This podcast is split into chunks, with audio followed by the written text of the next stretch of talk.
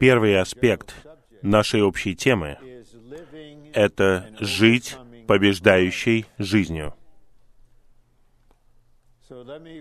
Я хотел бы повторить то, что мы рассматривали вчера, и немного добавить. В Откровении, в главах два и три, сам Господь, побеждающий Христос, говорит с нами. И семь раз Он обращается к тем, кто побеждает. Но нам необходимо быть очень точными и понимать, что Он говорит. Он не говорит: победителям я дам эту награду. Он говорит: тому, кто побеждает.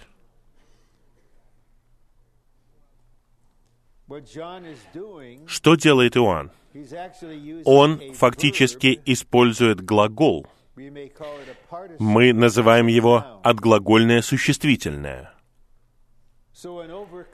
Победитель — это тот, кто совершает особое действие в своем духе в определенной ситуации. И он побеждает в этой ситуации и над этой ситуацией. Господь не просто говорит: «Теперь ты вот такой человек, ты победитель». Нет. Победитель — это тот, кто одержал победу в битве. А тот, кто побеждает, — это человек, который побеждает особым образом. И я хотел бы подчеркнуть еще раз: Господь Иисус и только Господь Иисус является тем, кто жил побеждающей жизнью на каждом этапе, в каждой ситуации. И в конечном итоге, на кресте, Он уничтожил дьявола. Он сокрушил начальство и власти. Он изгнал правителя этого мира. Он покончил со всем отрицательным во Вселенной.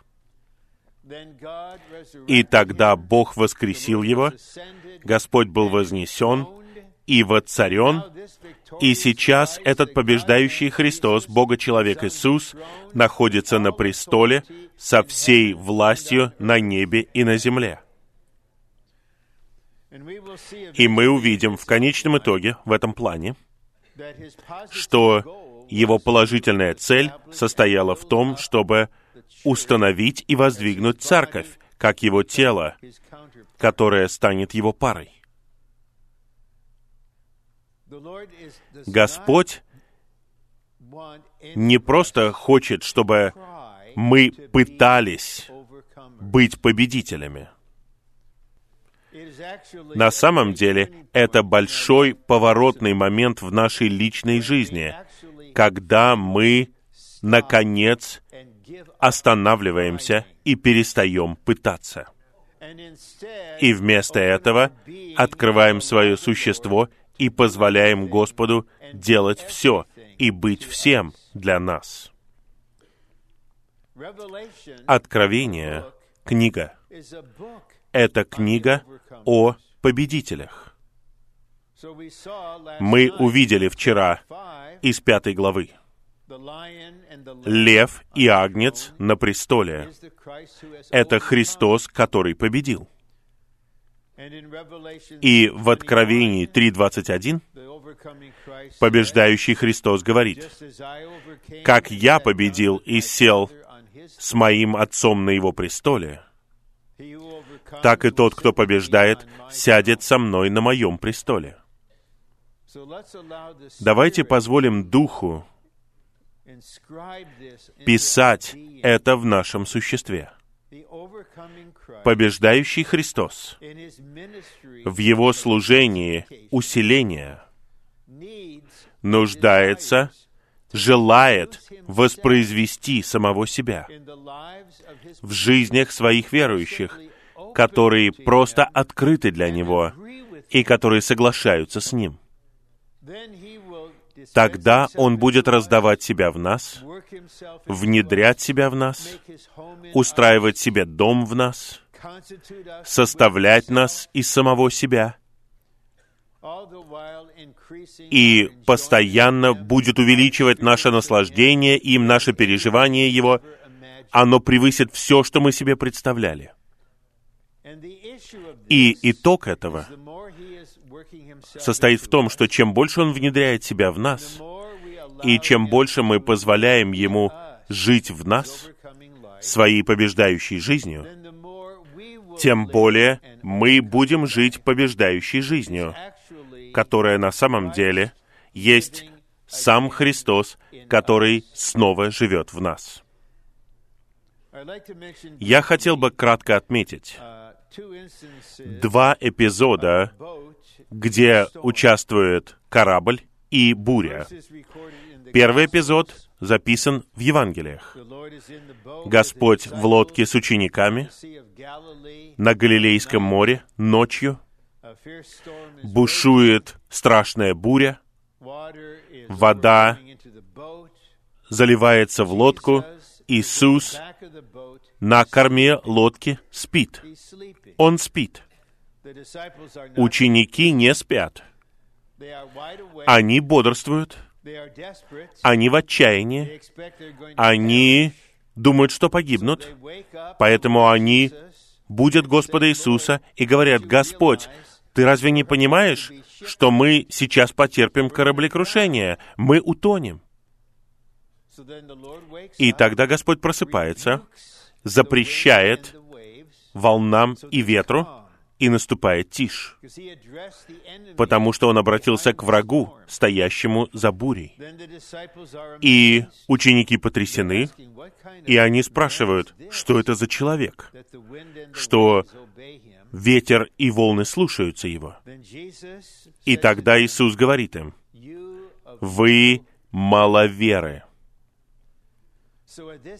И в этот момент я хотел бы дать вам очень полезное определение веры. Я узнал это из книги «Служение». Книга называется «Царство». Вера — это осознание того, кто такой Иисус. Просто осознание того, кто Он есть.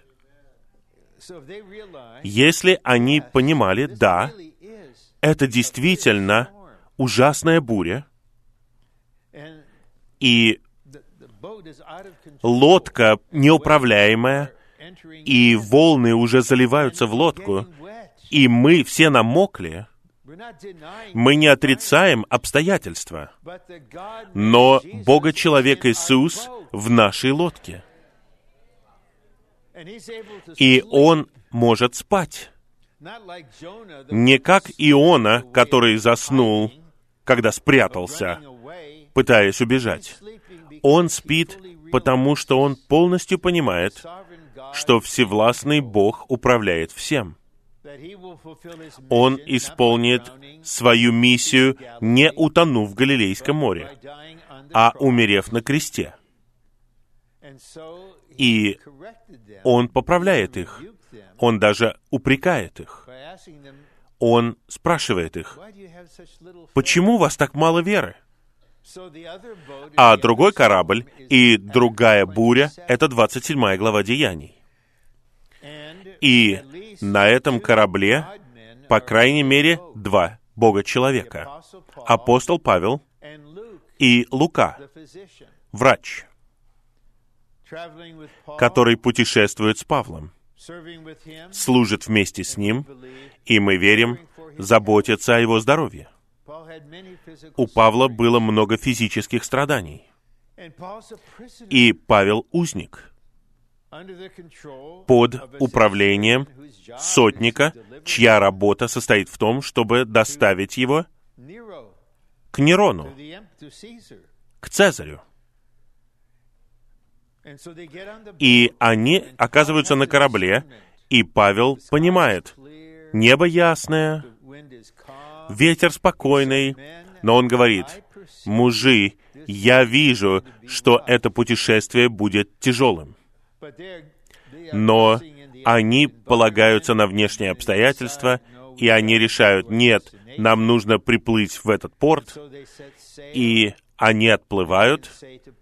И Павлу они говорят, вот видишь, вот видишь, видишь, полный штиль, все спокойно. Но когда обрушивается буря, Павел не начинает мстить им и говорить им, а теперь смотрите, я смеюсь над вами. И эта буря длилась четырнадцать дней. До такой степени, что они потеряли управление кораблем, они не знали даже ночь или день. И с ними Павел, у него все его физические страдания, и в какой-то момент, и где-то двести пятьдесят человек на корабле, он встает на палубе и говорит, «Ободритесь все». Ну, разве вас бы не разозлило такое? Встает какой-то улыбчивый человек, вы в ужасных обстоятельствах, а он улыбается и говорит, «Ободритесь, порадуйтесь». Нет, это лишь начало. А потом он говорит, «Бог, которому я служу, послал своего ангела мне». И он подтвердил слово, «Ты должен попасть в Рим, ты попадешь в Рим. И я спасу тебя и всех на этом корабле». Павел говорит им, «Мы все будем спасены, мы потеряем корабль». И потом он говорит, «Вы не ели несколько дней уже». И он берет хлеб и бесстыдно, открыто благословляет его, молится над ним и говорит, «Вам нужно поесть». А потом он снова говорит, «Ободритесь». И их дух возвратился к ним. И некоторые пытались бежать, они пытались спустить небольшую шлюпку, и Павел, он узник, он имеет низший статус, но он фактически царствует в жизни и говорит им, «Если вы упустите эту шлюпку, мы все погибнем», и его слушаются. И тогда корабль утыкается в сушу, разламывается пополам, и капитан говорит, «Все, давайте выпрыгнем отсюда. Если можете плавать, плывите. Если не можете, держитесь за обломки корабля». И Павел был выброшен в море, он промок, он доплыл до берега, и произошло вот что. Когда он попал на берег, он помогает развести огонь, он собирает дрова, и змея кусает его в руку, и это его не беспокоит. Туземцы смотрят на него и говорят, «Ага, этот человек точно убийца, потому что судьба позволила ему пережить кораблекрушение, но теперь он точно умрет». Павел стряхнул змею, ничего с ними произошло, и последний опрос общественного мнения показал, нет, он Бог. И люди оказали им гостеприимство, они очень милостивы, и Павел понимает,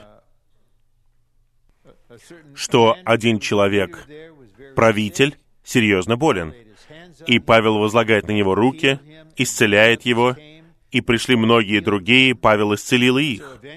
И в конечном итоге, когда сменилось время года, и они могли путешествовать, приплыл другой корабль, люди пришли и дали все им необходимое для следующей части поездки. В восстановительном переводе есть классическое примечание в начале двадцать восьмой главы.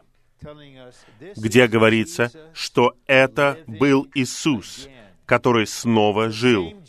Это тот же самый Иисус, который мог спать на корме лодки во время бури. Он снова жил в апостоле Павле. Павел — это не герой. Он человек, который позволяет Господу Иисусу воспроизвести себя в нем и жить в нем. Поэтому в одной ситуации за другой он мог жить побеждающей жизнью. Вчера я отметил два аспекта того, что значит побеждать. Я хотел бы добавить еще один и прояснить их, а потом мы перейдем к сегодняшнему сообщению. Мы прочитали послание к римлянам восемь тридцать семь. Там Павел говорит: «Во всем этом мы более чем побеждаем через того, кто возлюбил нас». Под всем этим понимается то, что сказано в стихе двадцать восьмом. Павел говорит, что все содействует ко благу тем, кто любит Бога, тем, кто призван согласно Его замыслу. И мы знаем из свидетельства Павла во втором послании к Коринфянам, что он очень много страдал, больше, чем все другие апостолы. Он говорит, что его били палками, его побивали камнями. Он говорит: «Я терпел кораблекрушение три раза». И кораблекрушение в двадцать седьмой главе Деяний — это кораблекрушение уже четвертое. У него было три других кораблекрушения. Он говорит: «Однажды я день и ночь провел в пучине». Я жду возможности поговорить с ним, и я хочу спросить у него: «Как у тебя это получилось? А ты умел плавать или не умел плавать?»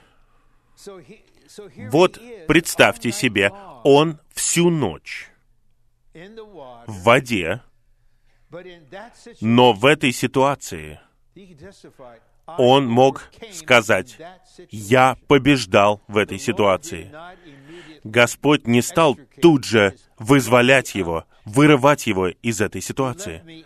Он оставил меня в этой ситуации на какое-то время, и Он позволил мне быть победителем в ней. Вот здесь я отметил бы книгу, которая содержит сообщение брата Ли. Это особо драгоценная книга для меня в моей личной жизни с Господом. Это книга, которая называется «Сатанинский хаос в старом творении» и «Божественное домостроительство для нового творения». И брат Ли отмечает на основании изучения слова, что сатана приносит хаос, беспорядок, путаницу. Но Божье домостроительство приносит жизнь и мир, и порядок, и покой. И победитель — это верующий, который побеждает посреди хаоса. Мы живем в постоянно увеличивающемся хаосе. Все мы. Наша страна действительно в хаосе. Что происходит в Вашингтоне? Просто посмотрите, один уровень хаоса за другим. Я никогда ничего подобного не видел в своей жизни. И в наших собственных обстоятельствах мы находимся на разных этапах хаоса каждый день. Каждый раз, когда мы ведем машину, мы видим хаос до какой-то степени. И Господь не собирается просто вырвать нас из него. Он даст ему определенную меру. Но что у него в сердце? Мы должны позволить ему жить побеждающей жизнью во всем этом. Во всем этом. И это без усилий. Четыре года назад, к моему удивлению, мне нужно было поехать в больницу. У меня очень опухло правое колено, и это распространилось на мое левое колено. И когда я приехал туда, они сказали, что нас не беспокоит это, нас беспокоит ваше сердце. Что-то не так с вашим сердцем. Мы положим вас в больницу. И через несколько дней они узнали, что им делать. И я не пытался побеждать. Я был просто там, и я знал, что тело со мной. Я был в покое. И я помню, я спрашивал у Господа однажды вечером, я спросил Его: «Господь, хочешь ли Ты, чтобы я сейчас умер?» И Господь заверил меня, не сказав что-то, а передав свое чувство через чувство тела. Нет, я не хочу этого. Но просто подумайте, какие у него всевластие и мудрость. Я позволил приступу подагры поразить твои колени, чтобы ты поехал в больницу, чтобы твое сердце проверили, прежде чем наступит катастрофа. И сейчас ты будешь здесь неделю, просто будь в покое. И я не пытался ничего делать. Это все было без усилий. Просто позвольте ему быть тем, кто он есть в вас. И вы будете в этой ситуации. И кардиолог говорит, нам нужно вставить стенты в вас. Хорошо, давайте. И так будет развиваться наша человеческая жизнь на разных этапах. Но Павел говорит, мы знаем. Он не сказал, мы верим.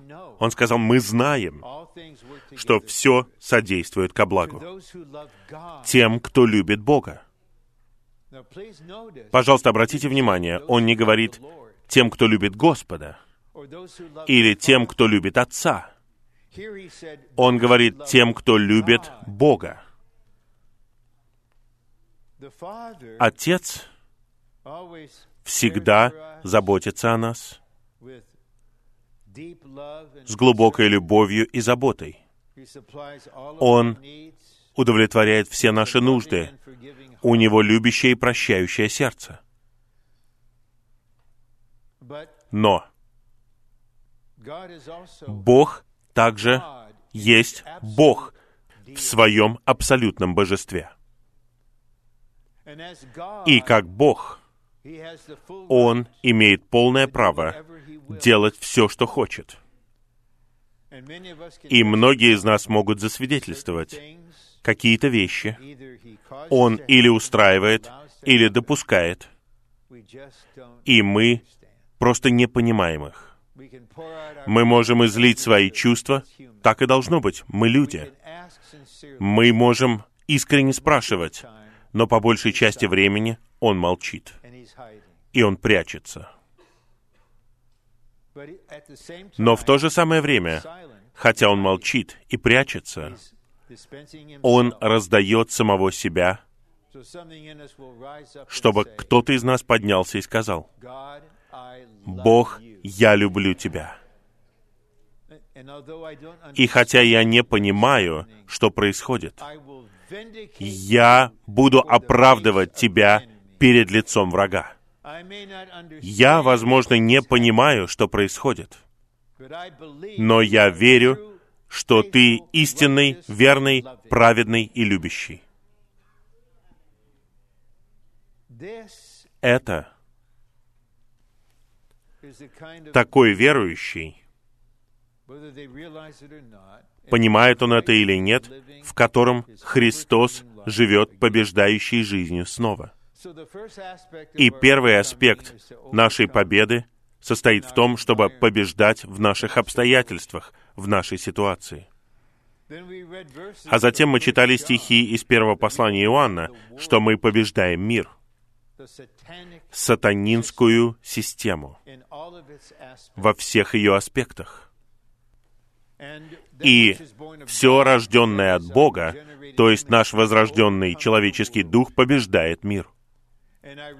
И я повторяю то, что я говорил вчера. Мы обращаемся к Духу, мы находимся в Духе и упражняем свой Дух. Это действие победы. Стратегия врага состоит в том, чтобы вытащить нас из Духа, удержать нас от Духа, когда мы вне Духа. Мы прах, который ест змей. Когда мы в Духе, мы находимся в высокой башне Господнего имени, и мы в этой сфере, которую враг коснуться не может. Поэтому мы побеждаем мир благодаря нашему возрожденному духу, и мы побеждаем мир благодаря вкладыванию веры в нас.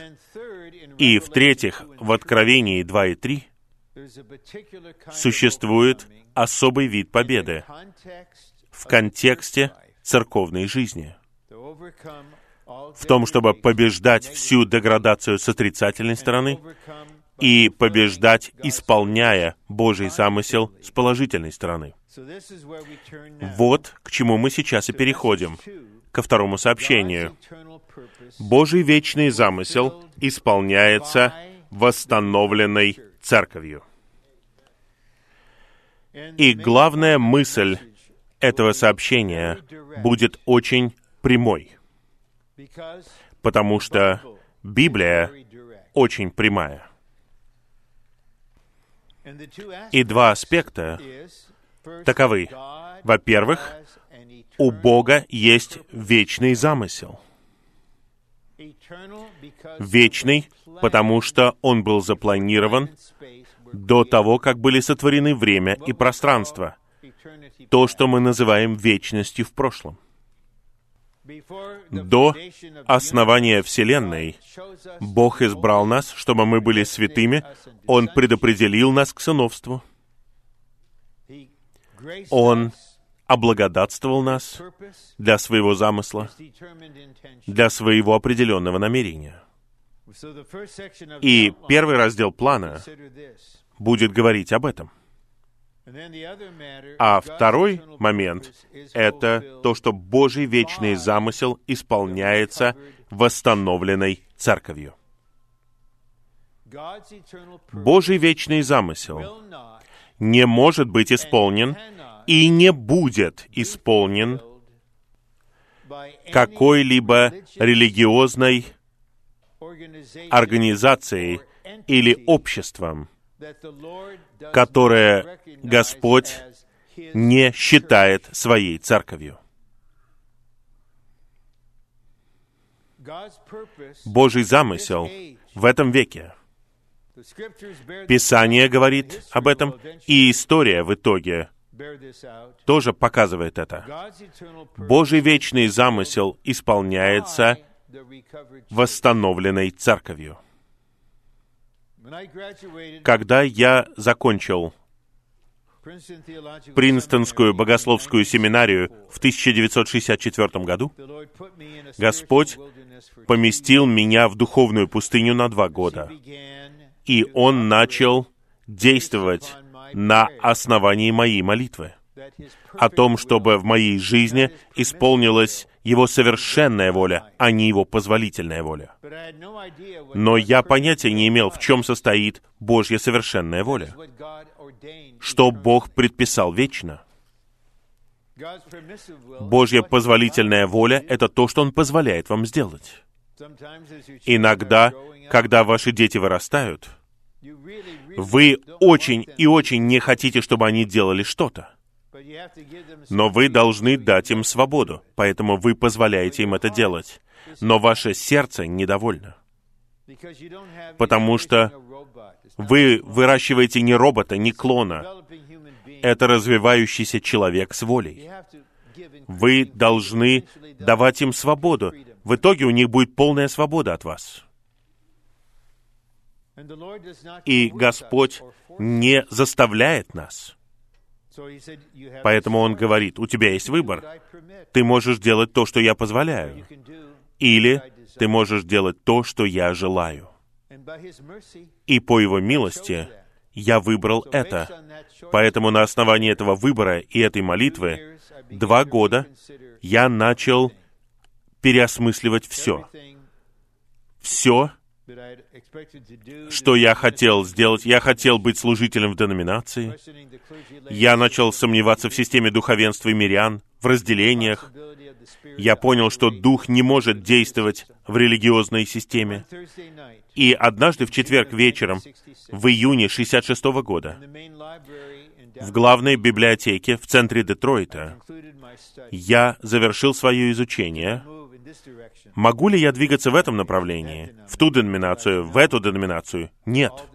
я понял, что они все одинаковые, и я принял решение, я уйду из всей системы и буду следовать за водительством Господа и поеду в Калифорнию. И я поехал в Калифорнию, и оказался в Сан-Франциско, и встретился с совершенной волей Божьей в церкви в Сан-Франциско. И я начал изучать истину. Я увидел, что Божий замысел, Его совершенная воля, не могут быть осуществлены теми, кто удовлетворен и делает то, что Бог позволяет. Это век благодати. Он позволяет все, что угодно. Божий вечный замысел будет исполнен только теми, кто живет для Его воли, молится об исполнении Его воли, и Он путем пасторства приведет их в восстановленную церковь и скажет: «Вот где я исполню мой замысел». А теперь давайте посмотрим на это положение. Первое. Только восстановленная церковь может исполнить Божий вечный замысел. Это серьезное утверждение.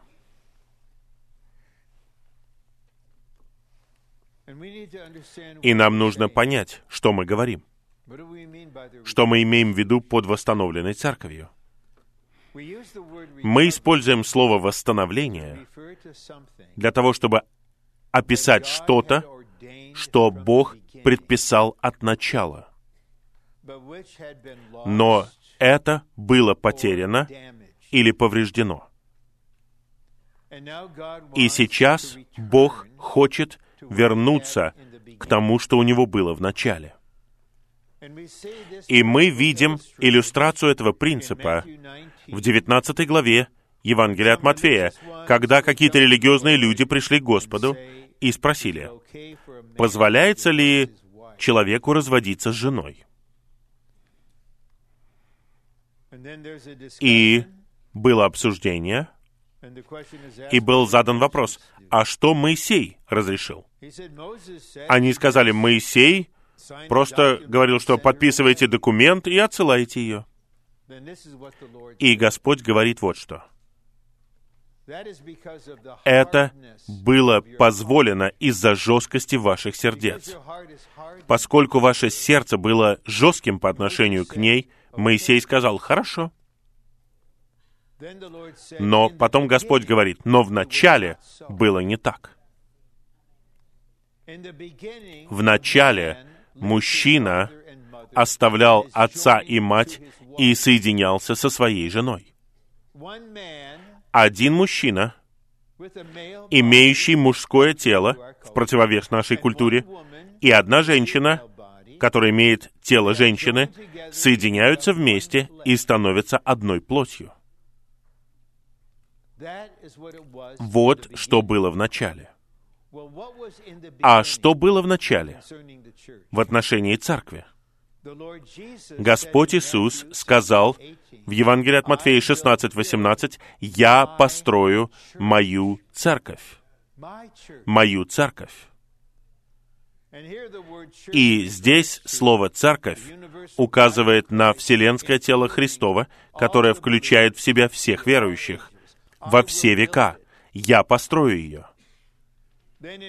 И затем, в восемнадцатой главе Евангелия от Матфея, он говорит о ситуации, где один брат пытается восстановить другого брата, который создал какие-то трудности, и он идет к нему, и если он не послушает его, он идет к нему снова с двумя другими, и если он не послушает и их, тогда он говорит это церкви, с артиклем.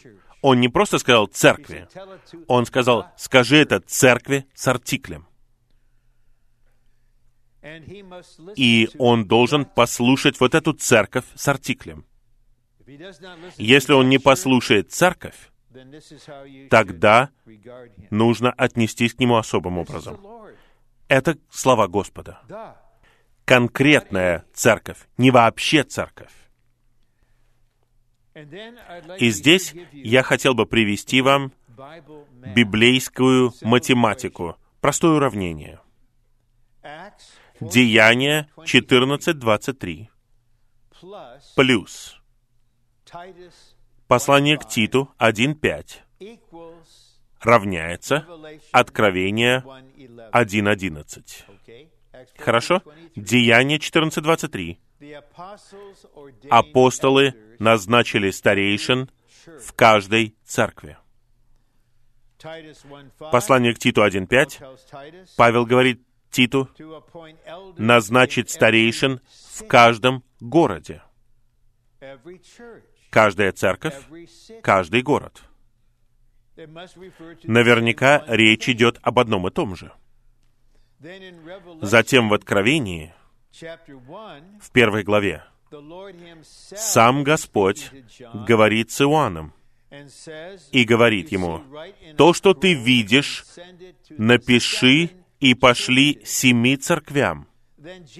И потом Иисус называет семь городов, что означает, что одна церковь и один город — это одно целое. Тогда сам Господь начинает говорить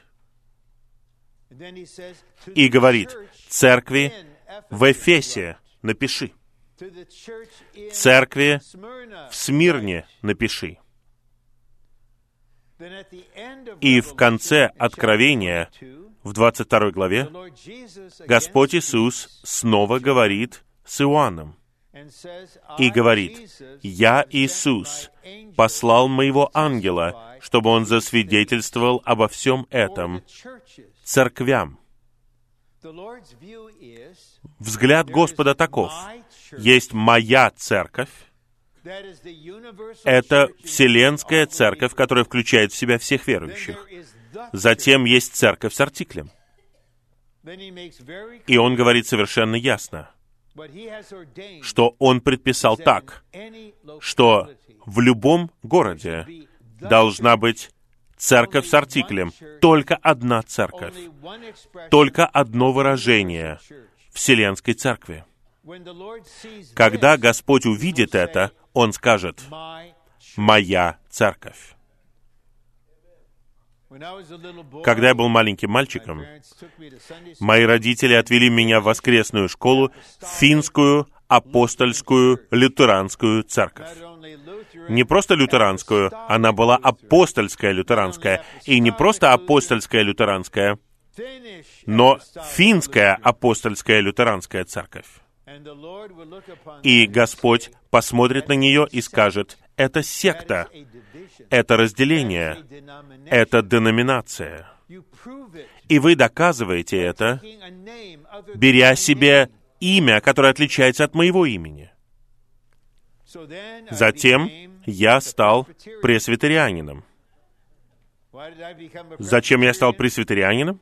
О, не думайте, что я изучал Писание Кальвина и был убежден истинами реформированного богословия. Нет, моя подружка Джейн была пресвитерианка. Это была подростковая любовь, которая привела меня к пресвитерианам. Потом она бросила меня, и я остался один, и я познакомился с друзьями, и я остался там, пока Господь не вывел меня. Но мы хотим ясно пояснить кое-что. Наш настрой не узкий и сектантский.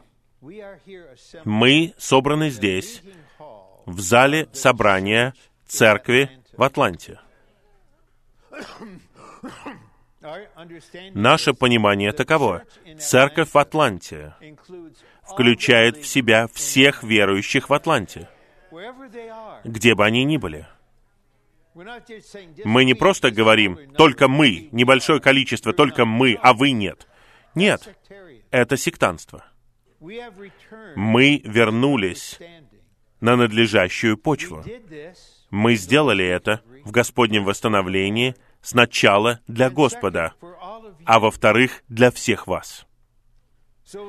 Завтра утром у нас будет Господняя трапеза. Приходите, и служащие не будут вас исследовать. А вы баптист или вы пресвитерианин? Никто не будет допрашивать вас. Бог в Христе принял вас, и мы принимаем вас точно так же. Это настолько же ваша церковь, как и наша. Различие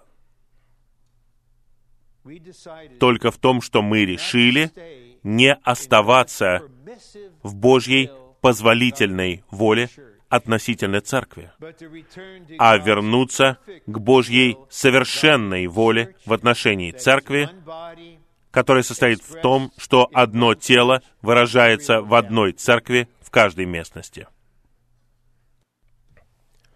Поэтому под восстановленной церковью имеется в виду восстановление этой практики церковной жизни, которая показана в этой практике: старейшины в каждой церкви, старейшины в каждом городе, и церковь равнозначна городу.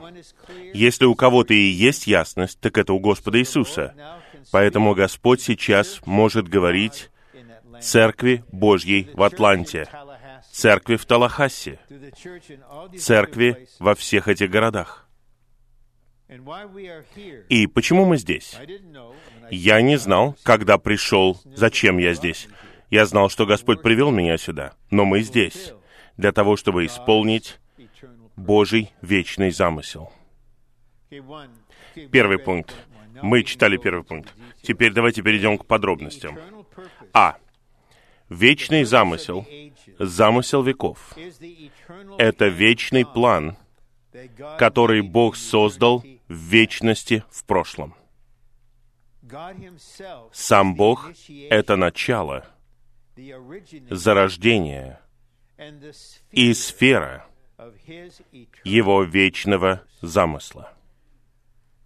В третьей главе послания к Ефесянам, в стихе десятом, мы читаем следующее: «Чтобы теперь начальством и властям в небесных пределах сделалась известной через церковь многообразная мудрость Божья». Далее одиннадцатый стих. «Согласно вечному замыслу, который Он создал в Христе Иисусе, нашем Господе».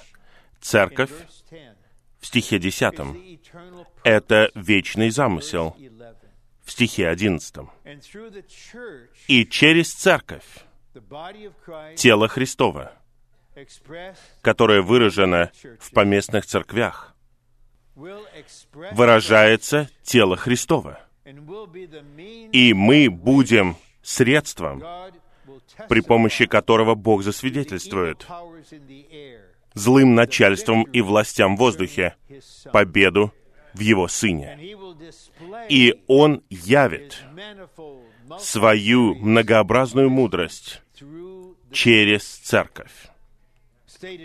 Говоря кратко, вечный замысел Бога состоит в том, чтобы обрести церковь как тело Христово, которое бы выражало Его. Вот что у Него на сердце, вот ради чего Господь отдал Себя, Христос возлюбил церковь и отдал Себя за нее, за нее. Потому что Он знал, что церковь, как тело Христова, станет Его парой. Он умер за нее. Он знал, что никто не любил Его, но Он возлюбил ее, Он возлюбил нас. Пока мы были мертвыми в проступках и грехах, Он возлюбил нас. Он отдал Себя за нас. Он умер за нас. Для того, чтобы у Него была церковь. В послании к Евреям в двенадцатой главе, когда он говорит: «За радость, лежащую перед Ним, Господь вытерпел позор». Я думаю, что радость, лежавшая перед Ним, это Его жена, Его пара, церковь, которая соответствует Ему.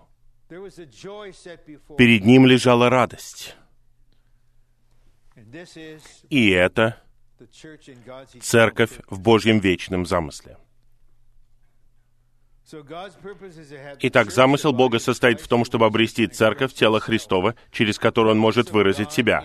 Замысел Бога во Вселенной заключается в том, чтобы произвести группу людей, которые будут точно такими же, как Он. Это уникальная тема Библии. Именно поэтому мы сделаны по Его образу. Наш кот не будет таким же, как Бог.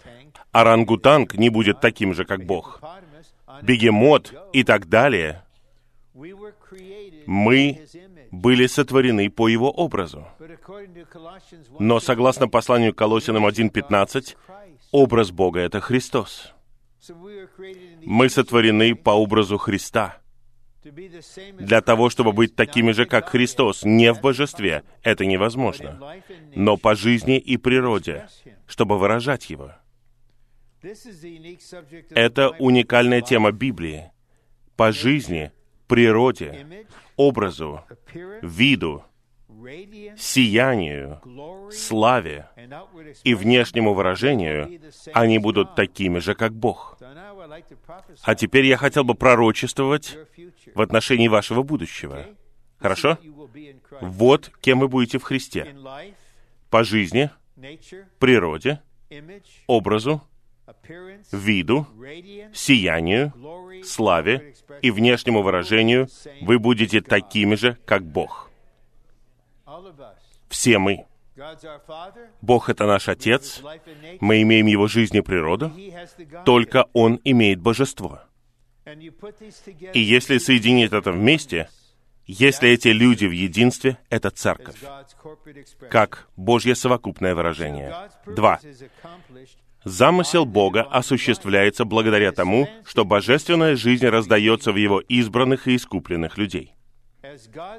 По мере того, как Божья жизнь внедряется в Его людей, внутри них происходит метаболическая реакция, которая преобразовывает их и делает их такими же, как Бог. Если бы здесь был мой старший сын на платформе рядом со мной, мне не нужно было бы вам говорить, или он не стал бы говорить вам, что он мой сын. Он очень похож на своего отца. И если вы проведете время с нами, может быть, это поразит вас, вы обнаружите, что наше чувство юмора очень похоже. Я не буду в подробности вдаваться, но люди, у которых мы живем, вчера узнали, что у Рона Кенгаса есть чувство юмора. Хорошо?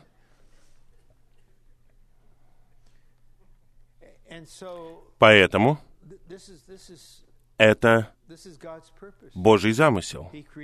Он сотворил нас по своему образу, а теперь мы преобразовываемся в тот же образ. Это Библия.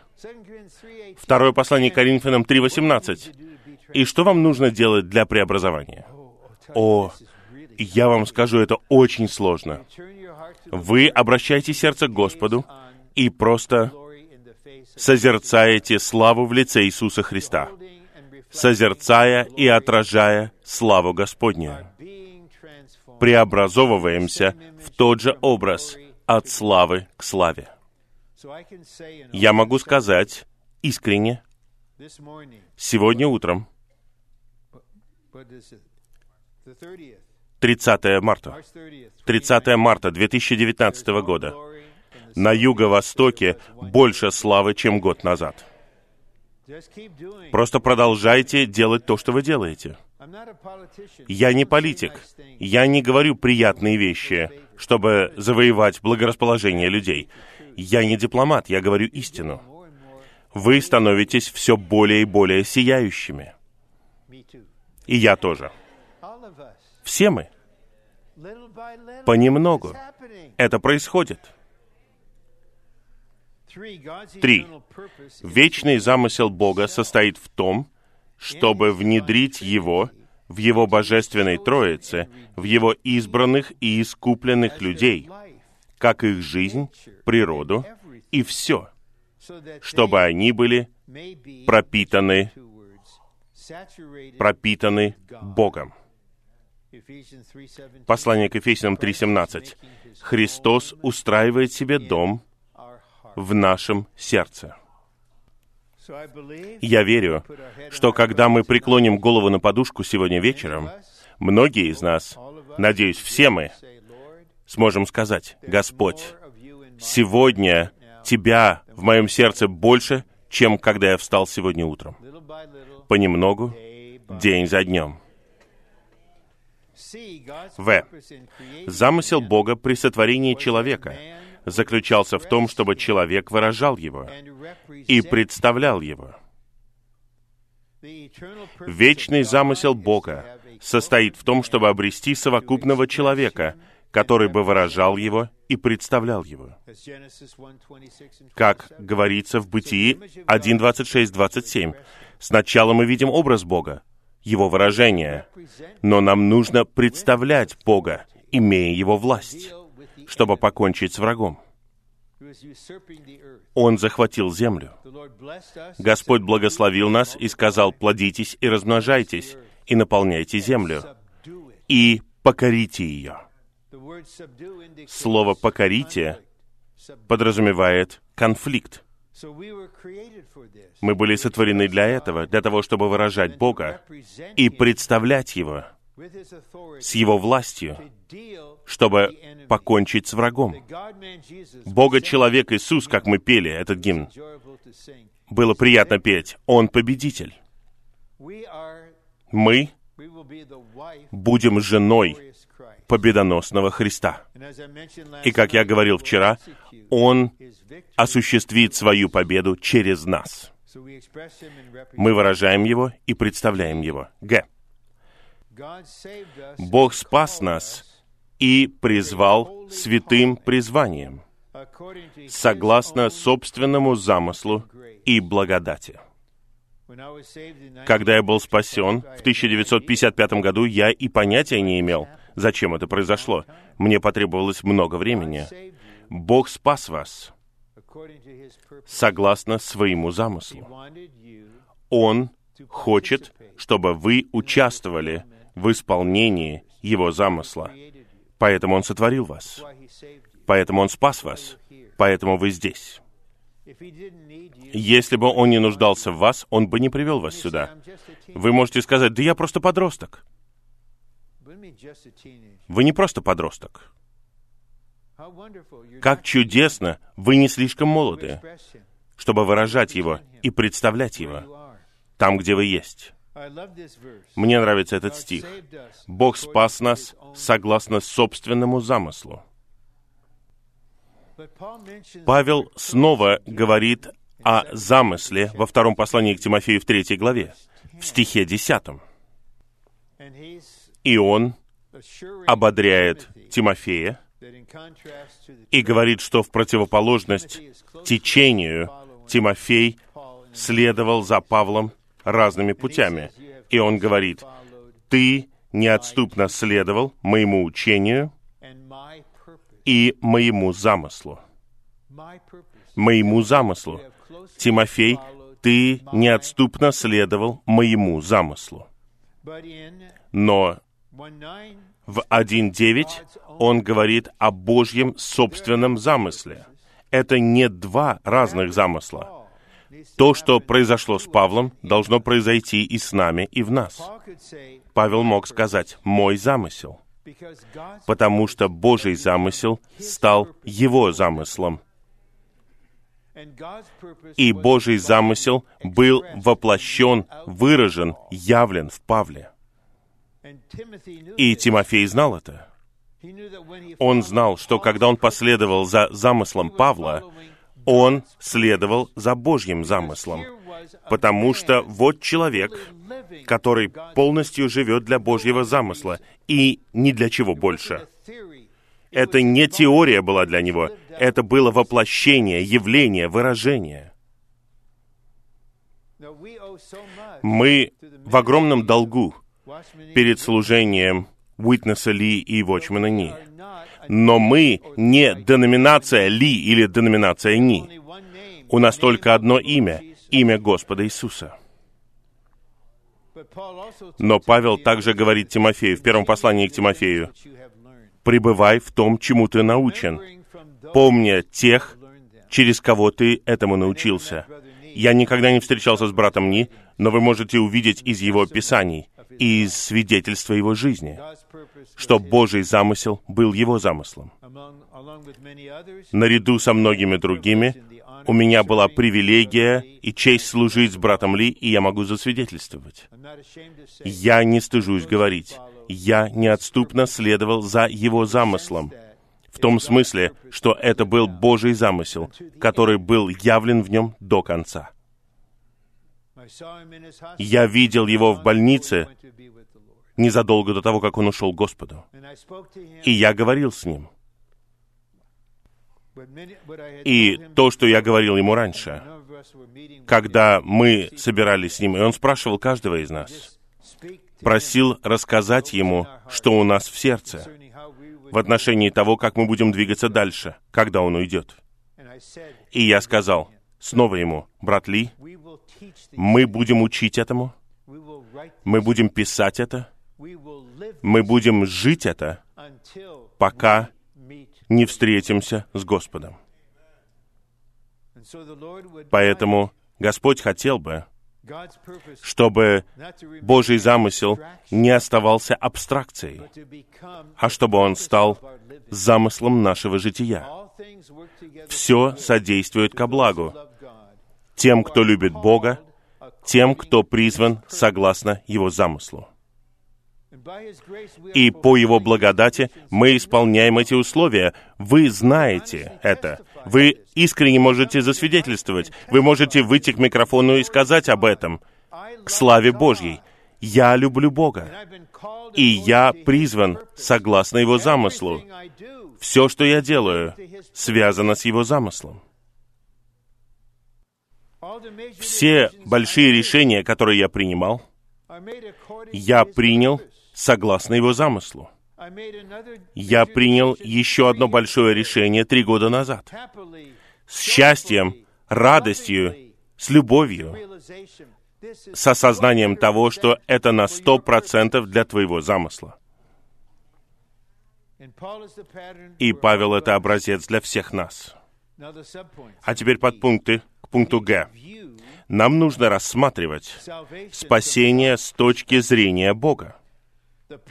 Замысел Божьего спасения состоит в том, чтобы Его спасенные и искупленные люди имели жизнь Сына и были сообразованы с образом Его Сына, чтобы Сын был первородным среди многих братьев. Спасение подразумевает спасение от бессмысленной человеческой жизни. Что такое спасение? Не просто спасение от вечной гибели. Спасение от бессмысленной человеческой жизни. Мне хотелось бы поговорить один на один с Биллом Гейтсом. Я хотел бы сказать: мистер Гейтс, если вы позволите сказать мне Билл, я намного богаче вас. Или, может быть, лучше поговорить с владельцем Амазона. Может быть, самый богатый человек на земле. Я богаче вас, потому что у вас есть деньги, а у меня и у других верующих есть неисследимое богатство Христова. И я хочу верно сказать вам, как человек, и я люблю вас как человека, вся ваша жизнь бессмысленно. Если вы продолжите идти своим путем, то когда вы достигнете конца, вы поймете, что все это суета-сует. Но я закончу не так, и мы закончим не так. Мы закончим песней песней. Я говорю серьезно. Я не завидую богатым. Я не завидую известным. Я не могу выносить телеведущих. Это просто пустая, бессмысленная болтовня от пустых людей. И мы обычные люди, но мы были спасены и были приведены в смысл Вселенной. Благовестие Божье спасает нас от человеческой жизни, которая не имеет смысла, и приводит в смысл Вселенной. Откровение четыре одиннадцать. «Все сотворено из-за Божьей воли». Вот почему Вселенная существует. И мы были спасены для этого. Бог сотворил человека, который имел смысл и замысел.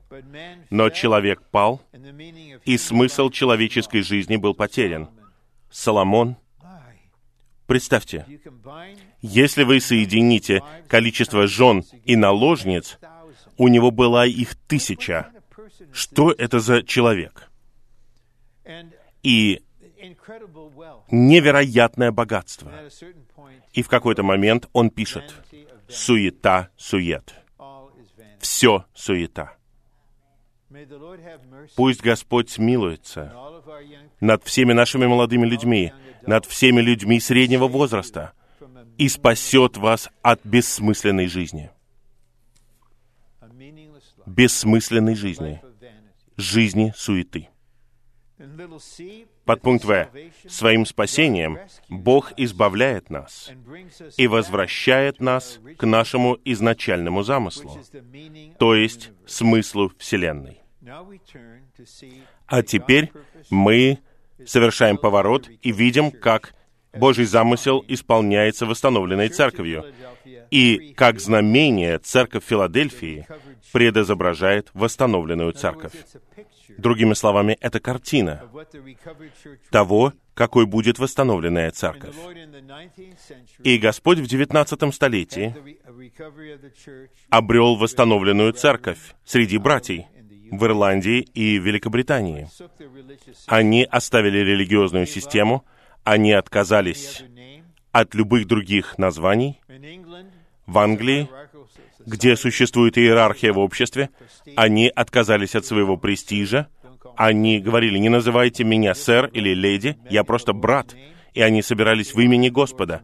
Они чтили Слово Господа, но они не знали жизни, и поэтому они разделились много раз. Но Господу необходимо было продолжать восстановление церкви, поэтому Он обратился в Китай. Он обратился в Китай, потому что он не мог прорваться в этой части страны. Он пошел в Китай. И воздвиг брата Ни, и воздвиг брата Ли, и многих других. И небеса открылись. И в тысяча девятьсот двадцать втором году, девяносто семь лет назад, прошла первая Господняя трапеза восстановления в поместной церкви. И Божий путь состоял в том, чтобы воздвигнуть это в Китае.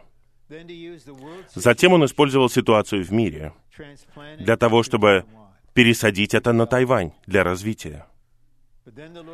А затем стратегия Господа была в том, чтобы принести это восстановление в Соединенные Штаты и распространить затем по всей земле. И сейчас я буду говорить очень откровенно, но я говорю это с грустью. Многие богословы, проповедники и учителя Библии не принимают служение от китайца из Чифу, потому что он китаец. Если бы он был потомком европейцев и получил образование в Гарварде, в Принстоне или Йейле, они бы сказали «да». Но как печально, что форма расизма ослепляет людей. Почему бы вам не смириться? Почему бы вам не смириться и не получить снабжение от кого угодно, кого Господь выбирает, из любой расы, любой культуры? Кем вы вообще себя считаете? Вы уверены в себе, вам никто другой не нужен. Это не тело Христово. Господь послал благовестие через миссионеров, которые принесли себя в жертву в Китае, принес им Божье Слово. И потом он вернул то, что он восстановил в Китае, сюда. Это тело. Я не стыжусь говорить, что человек, с которым я служил, был маленьким китайцем из Чифу. Мы в одном новом человеке. Все разделения из-за расы и культуры уничтожены. Мы находимся в действительности, в настоящем единстве тела Христова. И церковь Филадельфии в первом столетии — это пророческая картина этого. И на самом деле восстановленная церковь очень простая. И она состоит из обычных людей. Там нет никаких героев, никаких гигантов, нет никаких выдающихся людей. Но посмотрите на подпункты, что это означает. Церковь Филадельфии пророчески изображает церковь братолюбия. Мы все братья. Неважно, брат ли вы мужчина или брат ли вы женщина, у нас у всех одинаковая любовь друг к другу. Поэтому нету предпочтений, нету предвзятости, нету избирательности. Мы, естественно, любим вас, потому что вы рождены от Бога.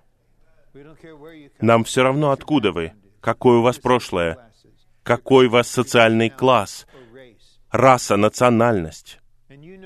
И вы знаете, что это значит. Многие из вас знают, что значит, когда вас отвергают, когда вас подвергают дискриминации. Но теперь вы можете почувствовать, это что-то действительное, это что-то действительное. Это подлинное что-то. Это непредвзятая любовь. Просто потому, что мы все родились от одного источника. Бог любви — наш Отец. Нам не нужно изо всех сил трудиться, чтобы любить своих братьев по плоти. Может быть, вы сражались с ними, дрались с ними, но вы просто любите свою семью. Вот такая же любовь без усилий. И мы все на одном и том же уровне в Филадельфии. Нету духовенства, нету мирян. Тот факт, что я говорю слово другим, не ставит меня в другую категорию. Я следую за апостолом, который получил откровение. И как он называл себя? Я, Иоанн, ваш брат, ваш сопричастник в скорби, терпении, в Иисусе. Я просто Рон, ваш брат. Поверьте мне, между собраниями вы можете поговорить со мной, не боясь. Вы не упадете в обморок. Я просто брат, и для многих из вас я мог бы быть вашим дедушкой, или, по крайней мере, вашим отцом. И я не боюсь вас тоже. Хорошо? Это что-то действительное. И потом мы видим прекрасное развитие этой любви. В пункте Б. Мы знаем, что перешли из смерти в жизнь, потому что любим братьев. Кто не любит, тот пребывает в смерти. Итак, мы перешли из смерти в жизнь благодаря возрождению, и доказательством служит то, что мы любим братьев. Божественная жизнь — это жизнь, которая любит братьев.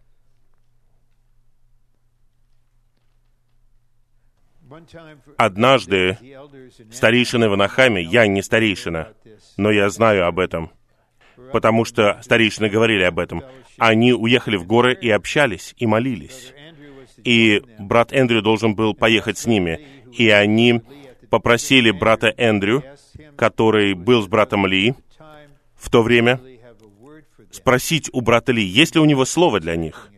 И они, наверное, ожидали какого-то глубокого слова о вершине истины, о глубоких переживаниях. И Эндрю верно сказал три предложения. Вот его слово. «Братья, вы должны любить друг друга. Ваши жены должны любить друг друга, и вы должны любить детей друг друга».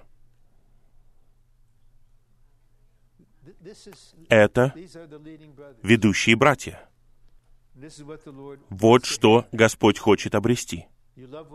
Любите друг друга. И ваши жены, это нелегко. Быть замужем за братом, который служит полное время, который является ведущим братом.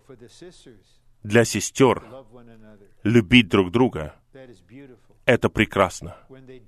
Когда они этого не делают, то есть глубокая боль в теле, потому что сестры глубже братьев. У них больше переживаний, чем у братьев.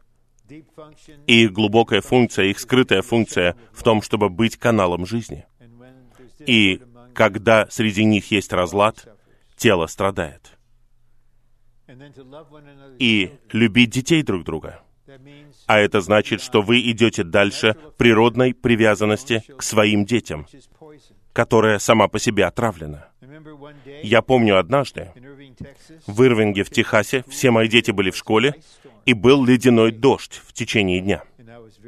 И я очень был обеспокоен о безопасности моих детей, особенно о безопасности того, кто поехал в школу на машине. Он только начал водить. И я молился о том, чтобы они были в безопасности. Но Господь внутри у меня не был удовлетворен. Он сказал: «Молись за детей всех святых, чтобы они были в безопасности». Но это все равно не удовлетворило меня. Он говорит: «Молись обо всех детях в городе, чтобы они были в безопасности». Это не мелочь. Я не знаю. Наш брат Дэйв Хиггинс, по-моему, он с Господом уже, по крайней мере, десять лет. Он наблюдал за полновременным обучением в Анахайме. У него было четыре дочери и ни одного сына, только зятья. Но он мог засвидетельствовать, и мы можем засвидетельствовать о нем. Все обучающиеся были его детьми. Он любил детей святых точно так же, как он любил своих. Это восстановленная церковь.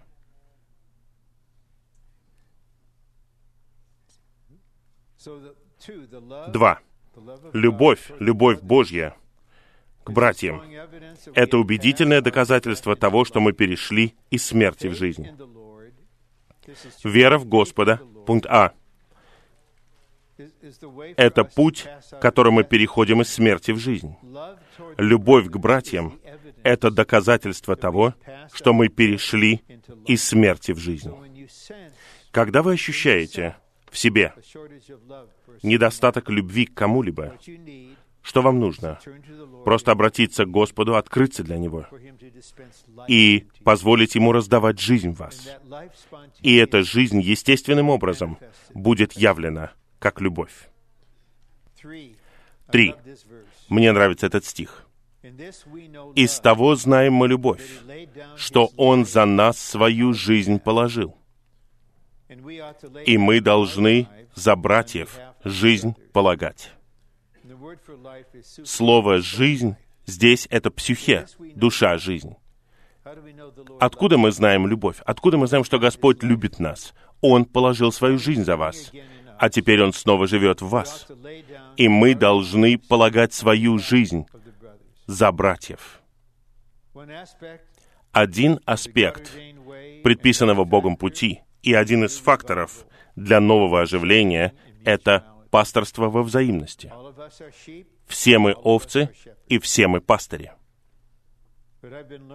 Но я учусь заботиться о святых и пасти их. Для этого нужно полагать свою жизнь за них. Мы делаем это не по обязательству. Я вот ведущий брат, это то, что я должен делать. Нет. Вы делаете это, потому что вы брат, член тела, Христос живет в вас, вы любите этого брата, вы любите эту сестру, и есть нужда сейчас в общении, поэтому вы полагаете свою душу, жизнь за этого брата. Это восстановленная церковь. Подпункт А. Любовь к братьям — это готовность отложить себя в сторону и служить им. Помните, вчера я говорил о том, как Господь служит нам? Мы не можем служить, если мы не позволяем Ему прежде служить нам. Он послужил, положив свою жизнь за нас. Теперь Он живет в нас, и мы делаем то же самое. Это сущность новозаветного служения. Братья и их жены, которые поддерживают их, идут этим путем, полагают свою жизнь за братьев и сестер. Просто потому, что мы любим их. Мы не мученики, мы не герои. Мы просто братья. Какая это примечательная церковная жизнь. Любить братьев значит быть готовыми отречься от себя ради совершенствования других и иметь сердце, которое готово положить свою жизнь за братьев. В. Отличительная черта церкви в Филадельфии состоит в том, что она соблюдает Слово Господа. И это отличает восстановленную церковь. У нас нет никакого символа веры, мы не следуем какому-либо катехизису, хотя некоторые из нас знают, что это такое. Мы не связаны традиционным систематическим богословием. Мы держимся чистого Слова Божьего. Мы изучаем его, мы поем его, мы молимся им, мы едим его. Да, как Иеремия сказал в Иеремии пятнадцать шестнадцать, «Обретены слова твои, и я съел их. И твое слово стало для меня радостью и весельем моего сердца». Один. Согласно истории, не было других христиан, которые бы соблюдали Слово Господа так же строго, как Церковь Филадельфии. Церковь Филадельфии, восстановленная Церковь, не заботится о традиции. Она заботится о Слове Божьем. Мне будет необходимо в течение следующих нескольких месяцев написать статью для журнала «Утверждение критика» о книге, которую написал, наверное, самый популярный учитель Библии в этой стране. Я не хочу приводить его имя. Любовь должна покрывать его. Он пастор, учитель огромной христианской группы. Он опубликовал, по крайней мере, сто пятьдесят книг. У него радио и телепрограмма есть. Он получает хорошие деньги. Его основная зарплата — сто шестьдесят тысяч долларов в год. Его состояние оценивается в двенадцать миллионов долларов. И его чтят за его книги, посвященные изучению Библии. И я ценю его любовь к Слову, но он написал книгу об Откровении второй и третьей главах, которая полна ошибок. Не ересей, ошибок. И, помимо прочего, он говорит, победители в Откровении два и три — это то же самое, что первое Иоанна, пятая глава. Все верующие победители. Поэтому сейчас он уводит в сторону миллионы людей. Он уводит их в сторону. Поэтому это утверждение критика. В этом случае это будет критика и утверждение. Критика ошибки и утверждение истины. Потому что вы все еще находитесь под управлением традиции. Но братья, как Вочман Ни и Уитнесс Ли, Господь над ними сурово поработал и обучил их. И они были сокрушены под его рукой и заново составлены, чтобы их сердце, дух, разум, душа стали чистыми. И они получили свет от Господа и дали нам чистое Слово Божье. Когда у меня появляется возможность посмотреть новый комментарий книги Откровения, я проверяю две вещи. Я обращаюсь к двенадцатой главе и смотрю, кто такой ребенок мужского пола. Если они говорят, что женщина — это Мария, а ребенок мужского пола — Иисус, или женщина — Израиль, а ребенок — Иисус, я понимаю, что это ошибка. Потом я обращаюсь к двадцать первой главе, я смотрю на Новый Иерусалим. Если они говорят, что это небо, или это материальный город, я понимаю, что этой книге не стоит доверять. В тысяча девятьсот семьдесят восьмом году «Живой поток» опубликовал книгу брата Ни «Славная церковь». Я помню собрание, на котором наш брат читал рукопись толкования ребенка мужского пола в Откровении в двенадцатой главе. И мы все были потрясены, когда мы прочитали, когда мы услышали эти слова. И я понял, это истина. Это совокупный победитель. Яркая женщина — это сумма всех верующих из Ветхого Завета и Нового Завета. Нам необходимо свежее осознание того, насколько мы благословенны, потому что мы находимся под чистым служением Слова, и мы держимся его. Г. Церковь Филадельфии соблюдает Господне Слово немногой силой, которой обладает. Господь говорит, у тебя немного силы. Не позволяйте врагу давать вам чувство никчемности, потому что у вас немного силы. У нас у всех немного силы. Мы понимаем при этом, что Господь становится нашей силой. Мы обычные верующие. Точно так же, как мы просто обычные люди. И у нас немного силы. И Господь удовлетворен этим. Используй ту немногую силу, которая у тебя есть, когда выходишь пророчествовать. Тебе не нужно красноречиво давать сообщения. Просто говори, даже если английский — это твой второй язык. Если хочешь говорить на другом языке, пожалуйста, выходи и говори на испанском, говори на русском. У нас есть переводчик для вас. Пожалуйста, не лишайте нас вашей доли, потому что вам нужно говорить по-испански. Мы хотим почувствовать ваш дух. Мы все одинаковые, у нас немного силы. Мы не должны считать церковь Филадельфии сильной, могущественной и торжествующей. Господь сказал, что она имеет немного силы. Господу угодно не то, что мы сильны, а то, что мы используем свою небольшую силу для того, чтобы сделать лучшее, что мы можем. Это очень ясно. Я дал тебе вот столько, немного силы, просто старайся изо всех сил. Не нужно ждать, пока ты станешь таким же зрелым, как брат Ли. Это просто что-то беспрецедентное. Никто не достигнет такого уровня, у нас нет такой доли. Просто приходи такой, какой ты есть, сейчас. Только у тебя есть такая доля. Хорошо, ты подросток. Ты новичок здесь. Разве вас не затронул брат вчера? Мне кажется, он из Бирмингема. Он сказал, «Теперь я понимаю, что это значит». Это так освежает. Д. В Откровении три восемь Господь сказал, что церковь Филадельфии не отреклась от Его имени.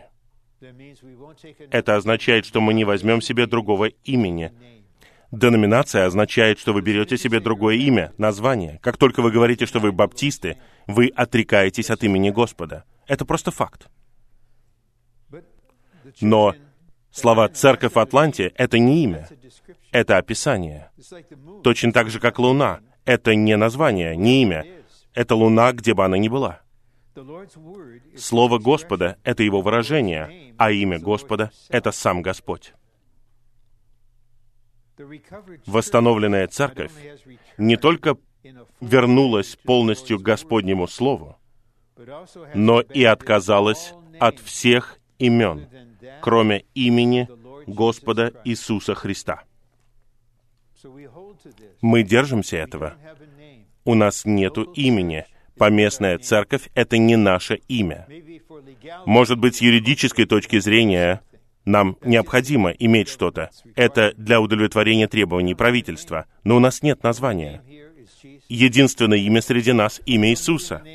Мы не собираемся в имени Вочмана Ни или Уитнесса Ли, и точно не в имени Рона Кенгаса или какого-либо другого соработника. Мы собраны здесь в имени Господа Иисуса. Возвращение к чистому слову от всех ересей и традиций и возвышение имени Господа, благодаря отказу от любых других имен, это самое воодушевляющее свидетельство восстановленной церкви. И именно восстановленная церковь, которая имеет немного силы, которая соблюдает Слово Господа, которая не отрекается от Его имени, которая наполнена любовью, это церковь, через которую Господь сможет, наконец, исполнить свой замысел. А теперь у нас где-то минут двадцать осталось для вашего говорения. Пожалуйста, выходите к микрофонам, и два брата сделают вступительное слово.